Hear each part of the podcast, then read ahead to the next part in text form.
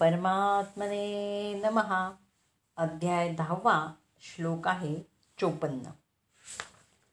भक्त्या तू अनन्यया शक्य अहम एवं विश्व. अर्जुन ज्ञातुं द्रष्टुं च तत्त्वेन प्रवेष्टम च परंतप हे अर्जुना मी जसा तुझ्यासमोर उभा आहे तसं मला केवळ अनन्य भक्तियोगानंच जाणणं शक्य आहे. आणि या प्रकारे मला साक्षात पाहता येतं. केवळ याच मार्गानं तू माझ्या रहस्यमय तत्वात प्रवेश करू शकतोस. तर अनन्य भक्ती योगानंच श्रीकृष्णांना जाणणं शक्य आहे. ही गोष्ट श्रीकृष्ण या श्लोकामध्ये विस्तृतपणे वर्णन करून सांगतात. कारण यामुळे तर्कानं भगवद्गीता जाणण्याचा प्रयत्न करणारे अनाधिकृत भाष्यकार जाणू शकतील की ते केवळ काल अपव्यय करी करीत आहेत. आपल्या मात्या पित्यांसमोर श्रीकृष्ण कसे चतुर्भुज रूपामध्ये प्रकट झाले आणि नंतर स्वतःचे द्विभुज रूपामध्ये त्यांनी कसं रूपांतर केलं हे कोणीही जाणू शकत नाही. वेद अध्ययानं ज्ञानमार्गानं या गोष्टी जाणणं अतिशय कठीण आहे. कोणीही त्यांना पाहू शकत नाही किंवा या गोष्टींच्या रहस्यात प्रवेश करू शकत नाही. जे वेदपारंगत आहेत ते वेदांमधून त्यांना अनेक प्रकारे जाणू शकतात. वैदिक विधिविधानं अनेक आहेत आणि जो खरोखरच श्रीकृष्णांना जाणू इच्छितो त्यानं प्रमाणित शास्त्रांमध्ये निर्देशित केलेल्या वैदिक विधिविधानांचं पालन करणं अत्यावश्यक आहे. या तत्वानुसार मनुष्य तपस्या करू शकतो. उदाहरणार्थ ज्याला कठोर तपस्या करावायची आहे. तो जन्माष्टमी दर मासातील दोन एकादशी इत्यादी दिवशी उपवासाचं व्रत राखू शक राखू शकतो. दानाबद्दल सांगावायचं तर हे स्पष्टच आहे की कृष्ण तत्वाचा किंवा कृष्ण भावनेचा संपूर्ण विश्वभर प्रसार करणारी साठी कृष्ण भक्तीमध्ये जे संलग्न झाले आहेत त्यांना दान देण्यात यावं. कृष्ण भावनामृत हे मानवतेला लाभलेलं मोठं वरदान आहे. अत्यंत उदार पुरुष चैतन्य महाप्रभू यांची स्तुती केली जाते. कारण अतिशय दुर्लभ असं कृष्णपे प्रेम त्यांनी मुक्त हस्ते विस्तारित केलं. म्हणून कृष्ण भावनेचा प्रचार करण्यात संलग्न असणाऱ्या व्यक्तींना जर मनुष्यानं काहीही दान दिलं तरी कृष्ण भावनामृताच्या प्रसारासाठी देण्यात आलेलं हे दान जगामधील सर्वश्रेष्ठ दान आहे. मनुष्यानं मंदिरामध्ये ठराविक पद्धतीने पूजन करणं म्हणजे प्रगती करण्याची एक संधीच आहे. भगवत भक्तीमधील नवसाधकांसाठी विग्रह सेवा आवश्यक आहे. आणि वेदांमध्ये श्वेत श्वर उपनिषदामध्ये सहा पॉईंट तेवीसमध्ये म्हटलं आहे की ज्या मनुष्याकडे अनन्य भगवत भक्ती आहे त्याचा अढळ दृढ विश्वास असणाऱ्या आध्यात्मिक गुरुद्वारे ज्याला मार्गदर्शन प्राप्त झालं आहे त्याला साक्षात्कारद्वारे भगवत दर्शन होऊ शकतं. तर्कानं मनुष्य श्रीकृष्णानं जाणू शकत नाही ज्यानं प्रमाणित आध्यात्मिक गुरुच्या मार्गदर्शनाखाली वैयक्तिक प्रशिक्षण घेतलं नाही त्याला कृष्ण तत्वाचं प्रारंभिक ज्ञान देखील होणं अशक्य आहे. श्रीकृष्णांना जाणण्यासाठी इतर कोणत्याही मार्गाचा अवलंब किंवा विधान करता येत नाही किंवा इतर कोणता मार्ग सफलही होऊ शकत नाही. श्रीकृष्णांची द्विभुज आणि चतुर्भुज रूप ही अर्जुनाला दाखवण्यात आलेल्या विश्वरूपाहूनही पूर्णतया भिन्न आहे. चतुर्भुज नारायण रूप आणि द्विभुज कृष्ण रूप हे शाश्वत आणि दिव्य आहे. तर अर्जुनाला प्रकट करण्यात आलेलं विश्वरूप हे अस्थायी आहे. सुदुदर्शन. अर्थात पाहण्यास कठीणच हा शब्द सुचवतो की यापूर्वी कुणीच ते विश्वरूप पाहिलं नव्हतं. तो असंही सुचवतो की भक्तांसाठी विश्वरूप दाखवणं आवश्यक नव्हतं. अर्जुनाच्या विनंतीवरून श्रीकृष्णांनी आपलं विश्वरूप प्रकट केलं. जेणेकरून भविष्यकाळात जर एखाद्यानं स्वतःला परमेश्वराचा अवतार म्हणून प्रस्तुत केलं तर लोक त्याला आपलं विश्वरूप दाखवण्यास सांगू शकतील. वेदपारंगत विद्वान आदी उपाधींमुळे मनुष्यानं अहंभाव ठेवू नये. त्यानं कृष्णभक्तीचा स्वीकार करणं आवश्यक आहे. श्रीकृष्ण विश्वरूपातून चतुर्भुज नारायण रूपामध्ये व नंतर स्वतःच्या स्वाभाविक द्विभुज रूपांमध्ये स्वतःचं रूपांतर करतात. यावरून दर्शवलं जातं की चतुर्भुज रूप आणि वेदांमध्ये वर्णिलेली इतर सर्व रूप ही श्रीकृष्णांच्या मूळ द्विभुज रूपामधून प्रकट झाली आहेत. श्रीकृष्ण हेच सर्व प्रकट रूपांचे उद्गम आहेत. या रूपांपासूनही श्रीकृष्ण भिन्न आहेत.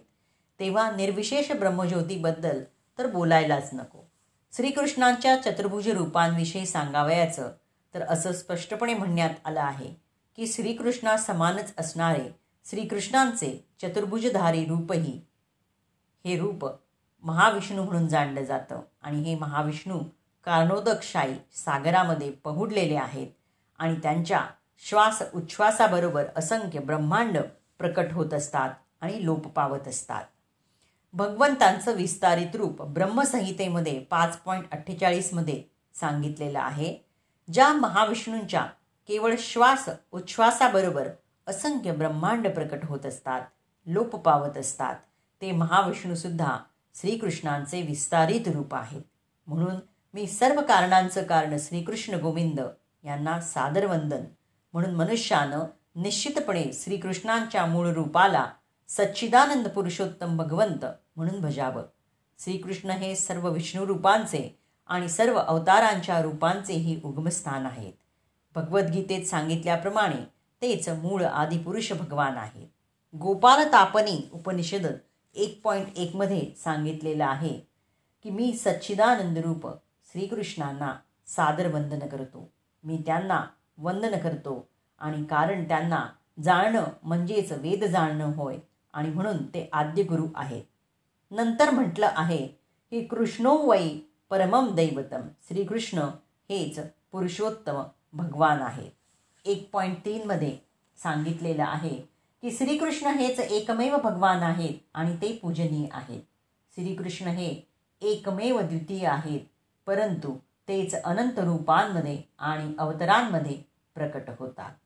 तर ब्रह्मसंहितेमध्ये पाच पॉईंट एकमध्ये सांगितलेलं आहे की श्रीकृष्ण हे परमेश्वर आहेत आणि त्यांचा विग्रह सच्चिदानंद आहे.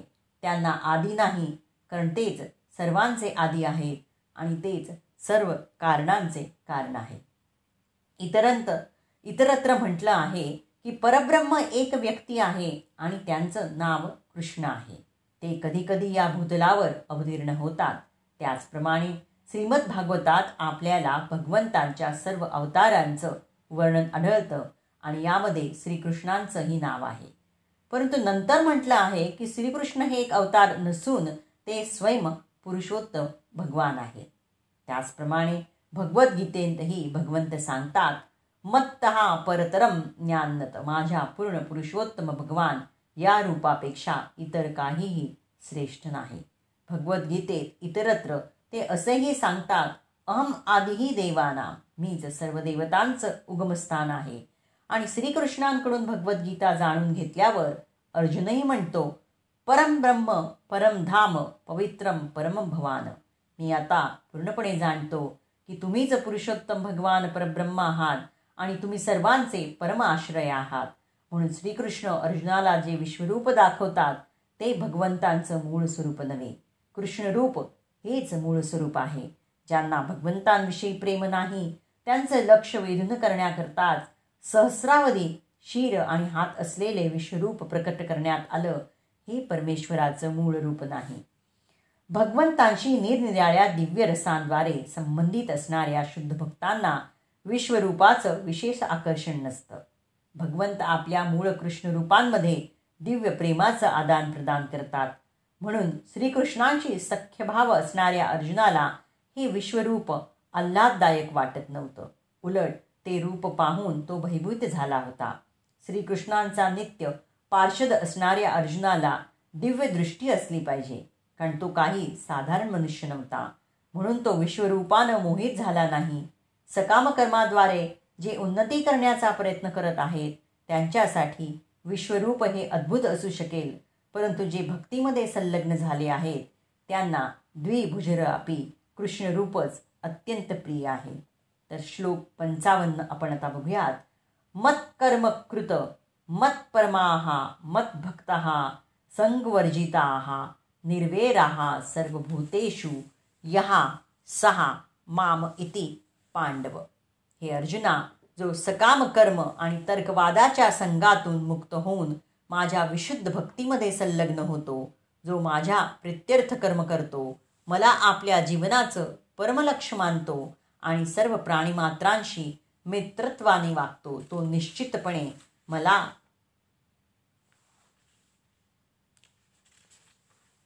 प्राप्त होतो. हा या अध्यायातील शेवटचा श्लोक आहे थोडं निरूपण जास्त होईल ज्याला आध्यात्मिक विश्वातील कृष्ण लोकामधील पुरुष श्रीकृष्णांची प्राप्ती करून त्यांच्याशी घनिष्ठ संबंध प्रस्थापित करावयाची इच्छा आहे. त्यानं परमपुरुषानं स्वतः सांगितलेल्या आदेशांचं पालन केलं पाहिजे. म्हणून या श्लोकाला भगवद्गीतेचं सार म्हटलं जातं. भौतिक प्रकृतीवर प्रभुत्व गाजवण्याच्या हेतूनं जे भौतिक जगतामध्ये रत झालेले आहेत त्यांना वास्तविक आध्यात्मिक जीवनाचं ज्ञान नाही. त्या बद्धजीवांना मार्गदर्शन करण्याकरता भगवद्गीता हा ग्रंथ आहे. आपल्या आध्यात्मिक स्वरूपाचं आणि परमपुरुषाशी असणाऱ्या आपल्या शाश्वत संबंधाचं ज्ञान आपल्याला कसं होऊ शकेल हे सांगणं आणि आपण स्वगृही भगवत धामात परत कसं जाऊ शकतो हे शिकवणं हा भगवद्गीतेचा उद्देश आहे. आता या श्लोकामध्ये अशा पद्धतीचं विश्लेषण करण्यात आलं आहे की ज्या योगे मनुष्य भक्तीमध्ये सफल होऊ शकतो. कर्माविषयी सांगावयाचं तर मनुष्यानं पूर्ण शक्तीनिशी कृष्ण भावनाभावित कर्म केलं पाहिजे.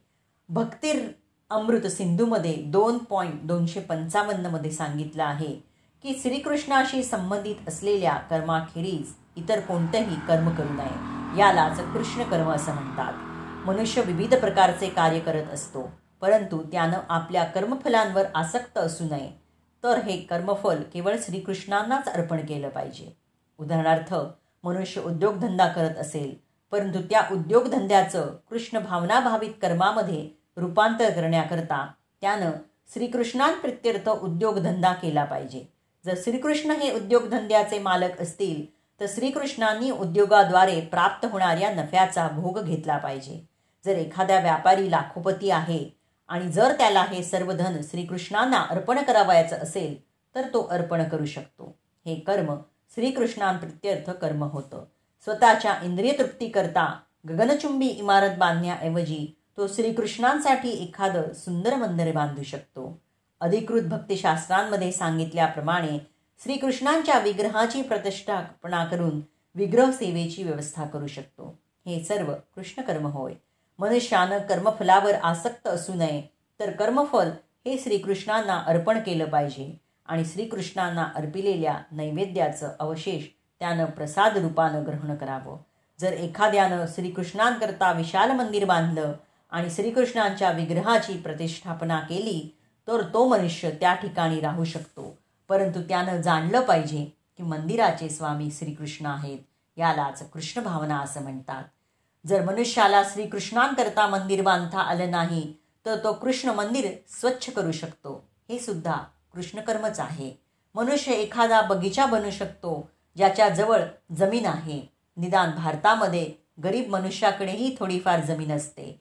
तो जागेमध्ये श्रीकृष्णांना अर्पण करण्यासाठी फुलबाग निर्माण करू शकतो आणि अशा रीतीनं त्या जमिनीचा उपयोग श्रीकृष्णांप्रित्यर्थ करू शकतो. तो तुळशीची रोपं वाढू शकतो कारण तुलसीपत्र अत्यंत महत्त्वपूर्ण असतं. श्रीकृष्णांनी यासंबंधी भगवद्गीतेमध्ये सांगितलं आहे की मनुष्यानं श्रीकृष्णांना एखादं पत्र फळ फूल किंवा थोडंसं पाणी अर्पण करावं अशी त्यांची इच्छा आहे. त्यामुळे ते सुद्धा प्रसन्न होतात. विशेष करून तुलसीपत्राचा निर्देश. म्हणून तुळशीची रोपं लावावी आणि प्रतिदिनी त्या रोपट्यांना पाणी घालावं. अशा प्रकारे अत्यंत गरीब मनुष्यही श्रीकृष्णांची सेवा करू शकतो. मनुष्य कशा प्रकारे कृष्णकर्म करू शकतो हे दाखवण्यासाठी उपयुक्त काही उदाहरणं देण्यात आली आहेत. शब्दावरून जो मनुष्य श्रीकृष्णांच्या परमधामामध्ये त्यांचं सानिध्य प्राप्त करणं म्हणजे जीवनाची परमोच्च संसिधी आहे असं मानतो. त्या मनुष्याचा निर्देश करतात. अशा मनुष्याला चंद्र सूर्य किंवा स्वर्ग लोकांप्रत किंवा ब्रह्मांडातील अत्युच्च लोक ब्रह्मलोकाप्रतही उन्नत होण्याची इच्छा नसते. त्याला अशा गोष्टींचं मुळीच आकर्षण नसतं. आध्यात्मिक विश्वाप्रत उन्नत होण्याचं त्याला आकर्षण असतं आणि आध्यात्मिक जगतातही ब्रह्मज्योतीमध्ये विलीन होण्यात तो समाधान मानत नाही. कारण त्याला अच्युत अत्युच्च आध्यात्मिक लोकामध्ये कृष्णलोक गोलोक वृंदावनामध्ये प्रवेश करण्याची इच्छा असते. कृष्णलोकाचं त्याला पूर्ण ज्ञान असतं.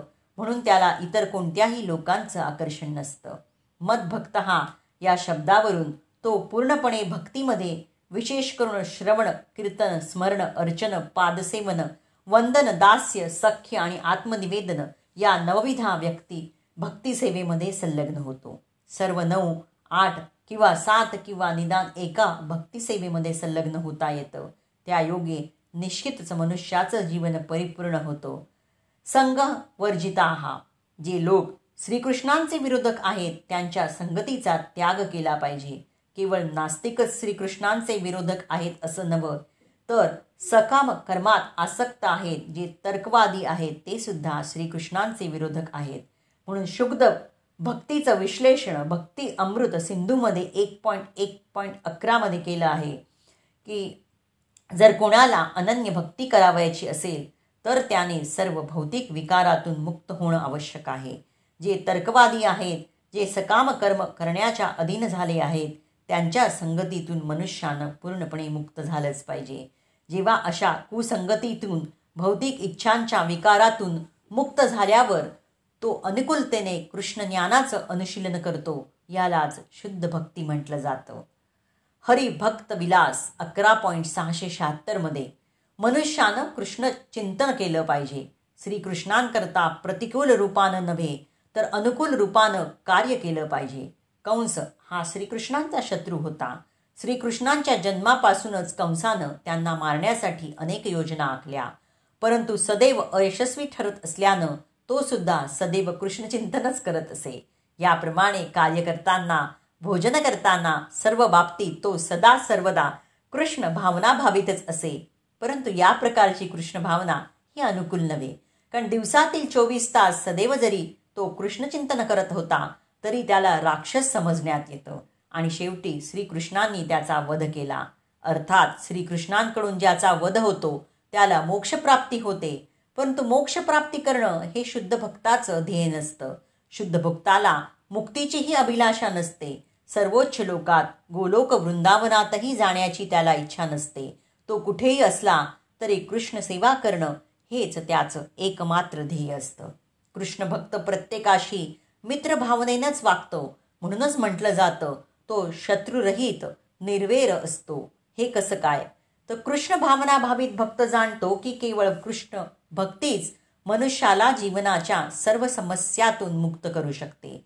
त्याला याचा वैयक्तिक अनुभव असतो आणि म्हणून त्याला कृष्ण भावनेचा मानव समाजात प्रचार करण्याची इच्छा असते.